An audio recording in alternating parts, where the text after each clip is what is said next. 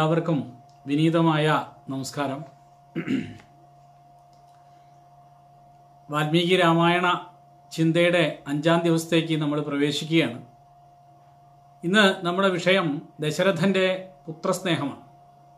വാൽമീകി രാമായണം മുന്നോട്ട് വയ്ക്കുന്നത് കേവലമായൊരു കഥയോ ചരിത്രമോ മാത്രമല്ല മറിച്ച് വേദോക്തമായ ധർമ്മത്തിന്റെ അനുശാസനം കൂടി രാമകഥയിൽ പൊതിഞ്ഞുകൊണ്ടാണ് വാൽമീകി മഹർഷി ഗ്രന്ഥരചന നടത്തിയിരിക്കുന്നത്.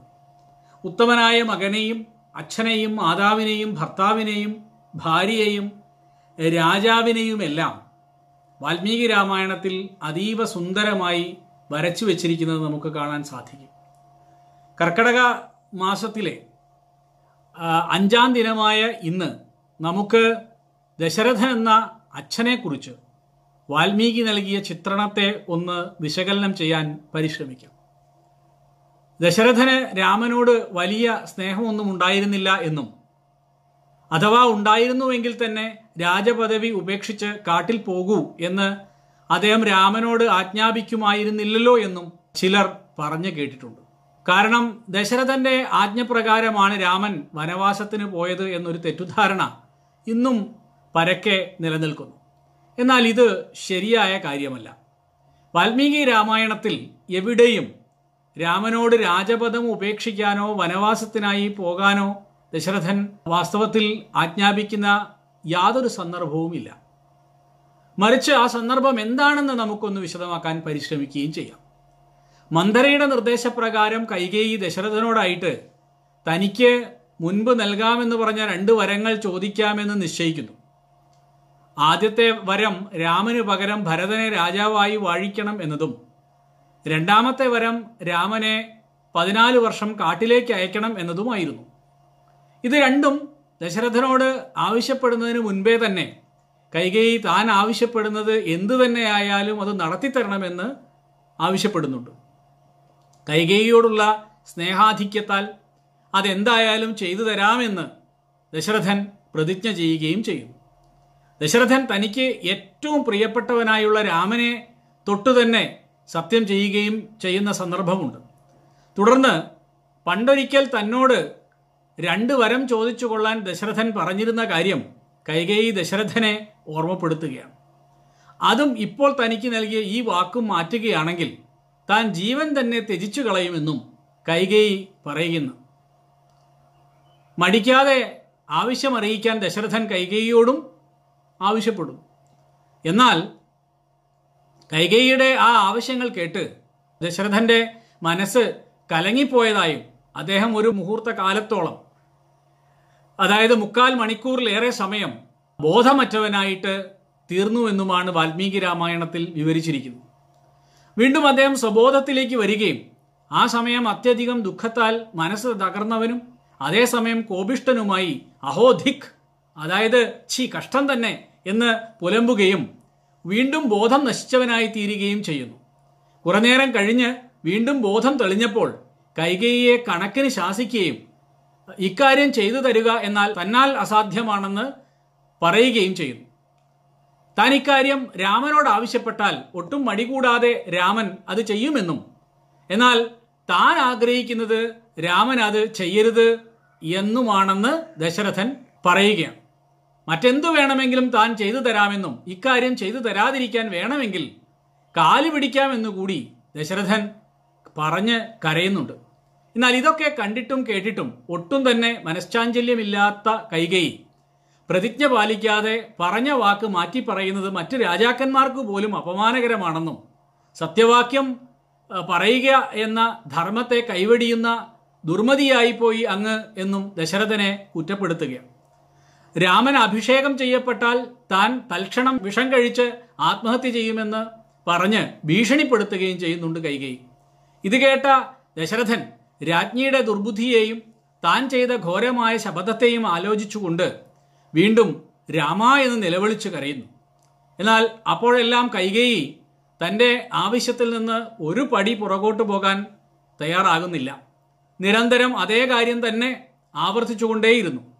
തീഷ്ണമായ ചാട്ട കൊണ്ട് ദയ കൂടാതെ അടിയേറ്റ് പിടയുന്ന അല്ലെങ്കിൽ ആ ആട്ടപ്പെട്ട ഒരു കുതിരയുടെ അവസ്ഥയായിരുന്നു അപ്പോൾ ദശരഥന്റേത് എന്നാണ് വാൽമീകി രാമായണത്തിലെ വർണന. ഇക്കാര്യങ്ങളെല്ലാം കാര്യങ്ങളെല്ലാം വളരെ വലിയ ആഖ്യാനമായാണ് വാൽമീകി രാമായണത്തിൽ കാണുന്നത്. ഇതിനെല്ലാം ശേഷമാണ് കൈകൈ രാമനെ വിളിച്ചു വരുത്തുവാൻ ആവശ്യപ്പെടുന്നത്. രാജസന്നിധിയിലെത്തിയ രാമൻ കാണുന്നത് കൈകൈ മാതാവിനൊപ്പം വാടിത്തളർന്നിരിക്കുന്ന ദശരഥനെയാണ്. രാമനെ കണ്ണു തുറന്നു നോക്കുവാനോ എന്തെങ്കിലും പറയുവാനോ അശക്തനായ ദശരഥൻ കണ്ണീരൊലിപ്പിച്ച് രാമ എന്ന് ഒരു വാക്ക് മാത്രം ഉച്ചരിച്ചു. ഇത് കണ്ട രാമൻ അച്ഛന് എന്താണ് സംഭവിച്ചതെന്ന് അത്യന്തം ആകുലതയോടെ കൈകേയിയോട് ചോദിച്ചു. കോപമോ വ്യസനമോ അല്ല എന്നും അദ്ദേഹത്തിന്റെ മനസ്സിലുള്ള ഒരു കാര്യം നിനക്ക് ആപത്താകുമോ എന്ന കാരണത്താൽ നിന്നോട് പറയാൻ സാധിക്കാത്തവനായി ഇരിക്കുകയാണെന്നും കൈകേയി രാമനോട് പറയുന്നു. ന ഹേഷത്വയി വക്ഷതി. അതായത് അദ്ദേഹം ഇക്കാര്യം ഒരിക്കലും നിന്നോട് പറയുകയില്ല. അതിനാൽ നീ അത് സാധിപ്പിച്ചു തരുമെന്ന വിശ്വാസത്താൽ ഞാൻ തന്നെ അത് നിന്നോട് പറയാം എന്ന് പറഞ്ഞുകൊണ്ട് തന്റെ രണ്ട് ആവശ്യങ്ങളെക്കുറിച്ചും കൈകേയി രാമനോട് പറഞ്ഞു കൊടുക്കുന്നു. ഇത് കേട്ട ഉടനെ തന്നെ രാമൻ താനത് സാധിപ്പിച്ചു എന്ന് കൈകേയിക്ക് വാക്ക് നൽകുകയാണ്. ആ ശ്ലോകം ഇങ്ങനെയാണ്. അനുക്തേ അപ്യത്ര ഭവതാ വചനാദഹം. വനേ വത്സ്യാമി. വർഷാണീഹ ചതുർദശ. അയോധ്യാകാന്ഡത്തിൽ പത്തൊമ്പതാം സർഗത്തിൽ ഇരുപത്തിമൂന്നാമതായി വരുന്ന ശ്ലോകമാണിത്. അതിന്റെ അർത്ഥം ഇതാണ് ഞാൻ ഇപ്പോൾ ഇദ്ദേഹത്താൽ അതായത് ദശരഥനാൽ ആജ്ഞാപിക്കപ്പെട്ടവനല്ല എങ്കിൽ കൂടി അവിടുത്തെ അതായത് കൈകേയിയുടെ ആജ്ഞ കാരണം വിജനമായ വനത്തിൽ പതിനാല് സംവത്സരങ്ങൾ വസിക്കുന്നുണ്ട്. ആരുടെ ആജ്ഞപ്രകാരമാണ് രാമൻ രാജ്യപദവി ഉപേക്ഷിച്ച് വനത്തിൽ പോയത് എന്ന കാര്യം രാമന്റെ ഈ വാക്കുകളിൽ വ്യക്തമായി കാണാവുന്നതാണ്. തുടർന്ന് രാമൻ പറയുന്നു കൈകേയി മാതാവേ എന്നോട് കൽപ്പിക്കാൻ അധികാരമുള്ളവളായി വർത്തിക്കുന്ന അവിടുന്ന് എന്നിൽ അല്പമെങ്കിലും ഗുണമുണ്ട് എന്ന് ഓർക്കുന്നില്ലല്ലോ. അക്കാരണം കൊണ്ട് തന്നെയാണല്ലോ എന്നോട് നേരിട്ട് കൽപ്പിക്കാതെ മഹാരാജാവിനോട് അഭ്യർത്ഥിച്ചത്. അതായത് അച്ഛനായ ദശരഥനോട് പറയേണ്ട കാര്യമുണ്ടായിരുന്നോ? കൈകേയി മാതാവിന് ആദ്യമേ തന്നെ ഈ കാര്യം തന്നോട് നേരിട്ട് പറഞ്ഞാൽ പോരായിരുന്നോ എന്നാണ് രാമൻ ചോദിച്ചത്. ചുരുക്കത്തിൽ ദശരഥന്റെ ആജ്ഞപ്രകാരമായിരുന്നില്ല കൈകേയിയുടെ ആജ്ഞപ്രകാരമാണ് രാമൻ വനവാസത്തിന് പോയത് എന്ന് വ്യക്തമാകുന്നു. അതിനാൽ ഇക്കാരണത്തെ ചൂണ്ടിക്കാണിച്ച് ദശരഥന് രാമനോട് സ്നേഹമില്ലായിരുന്നു എന്ന് പറയാൻ സാധിക്കുകയില്ല. നേരെ മറിച്ച് ഈ രാമായണ ഭാഗം വായിച്ചു നോക്കിയാൽ ദശരഥന് എത്രത്തോളം സ്നേഹം രാമനോട് ഉണ്ടായിരുന്നു എന്നാണ് നമുക്ക് മനസ്സിലാക്കാൻ സാധിക്കുക. ചെറുപ്പം മുതൽക്കേ നാല് മക്കളിൽ വെച്ച് ദശരഥന് ഏറ്റവും ഇഷ്ടം രാമനെയായിരുന്നു എന്ന് നമുക്കറിയാം. ബാലകാന്ഡത്തിൽ എന്താണ് തനിക്ക് രാമനോടുള്ള ഈ പ്രത്യേക സ്നേഹത്തിന് കാരണമെന്ന് ദശരഥൻ പറഞ്ഞിട്ടുള്ളത് നമുക്കെല്ലാവർക്കും വായിക്കാം. താൻ നടത്തുവാൻ പോകുന്ന യാഗത്തെ രാക്ഷസന്മാരിൽ നിന്നും സംരക്ഷിക്കുന്നതിനായി രാമനെ വിട്ടുതരണമെന്ന് പറഞ്ഞുകൊണ്ട് വിശ്വാമിത്രൻ ദശരഥനെ സമീപിച്ചതാണ് ആ സന്ദർഭം. എന്നാൽ ബാലനായിരുന്ന രാമനെ വിട്ടു നൽകാൻ തനിക്ക് കഴിയില്ലെന്ന് പറഞ്ഞുകൊണ്ട് ദശരഥൻ ഒട്ടേറെ യുക്തികൾ വിശ്വാമിത്രന് മുന്നിൽ നിരത്തുന്നുണ്ട്. അതിലൊന്നിങ്ങനെയാണ്. ചതുർണാം ആത്മജാനാം ഹി പ്രീതി ഹി പാരമികാ മമ ജ്യേഷ്ഠം ധർമ്മപ്രധാനം ചന രാമം നേതുമർഹസി. എന്താണ് ഇതിന്റെ അർത്ഥം നോക്കാം? നാല് മക്കളിൽ വെച്ച് ധർമ്മങ്ങൾക്ക് മുഖ്യനായ മൂത്തവന്റെ പേരിൽ തന്നെയാണ് എനിക്ക് സ്നേഹം. ഏറ്റവും ഉള്ളത് അതിനാൽ അവിടുന്ന് രാമനെ കൂട്ടിക്കൊണ്ടുപോകരുതേ എന്നാണ്. അതായത് ധർമ്മകാര്യത്തിൽ ഏറ്റവും നിഷ്ഠയുള്ളവൻ എന്ന കാരണത്താലാണ് ദശരഥൻ രാമനെ കൂടുതൽ സ്നേഹിച്ചത്. എത്രമാത്രം ദശരഥൻ രാമനെ സ്നേഹിച്ചിരുന്നു എന്ന് ചോദിച്ചാൽ തന്റെ പ്രാണനേക്കാളും സ്നേഹിച്ചിരുന്നു എന്നാണ് ഉത്തരം. രാമനെ കാട്ടിലേക്ക് അയക്കണമെന്ന കൈകയുടെ ആവശ്യത്തെ നിരസിച്ചുകൊണ്ട് ദശരഥൻ പറഞ്ഞ വാക്കുകൾ നമ്മൾക്കൊന്ന് കേൾക്കേണ്ടതാണ്. കൗസല്യയെയോ സുമിത്രയെയോ സർവധനൈശ്വര്യങ്ങളെയോ എന്റെ പ്രാണനെ തന്നെയോ ഞാൻ ത്യജിച്ചു എന്ന് വന്നാലും രാമനെ ഒരിക്കലും ത്യജിക്കുകയില്ല. സൂര്യനില്ലാതെ ഈ ലോകവും വെള്ളമില്ലാതെ സസ്യവും നിലനിന്നു വരാം. എന്നാൽ രാമനെ കൂടാതെ എന്റെ ദേഹത്തിൽ ജീവൻ തന്നെ കുടികൊള്ളുകയില്ല.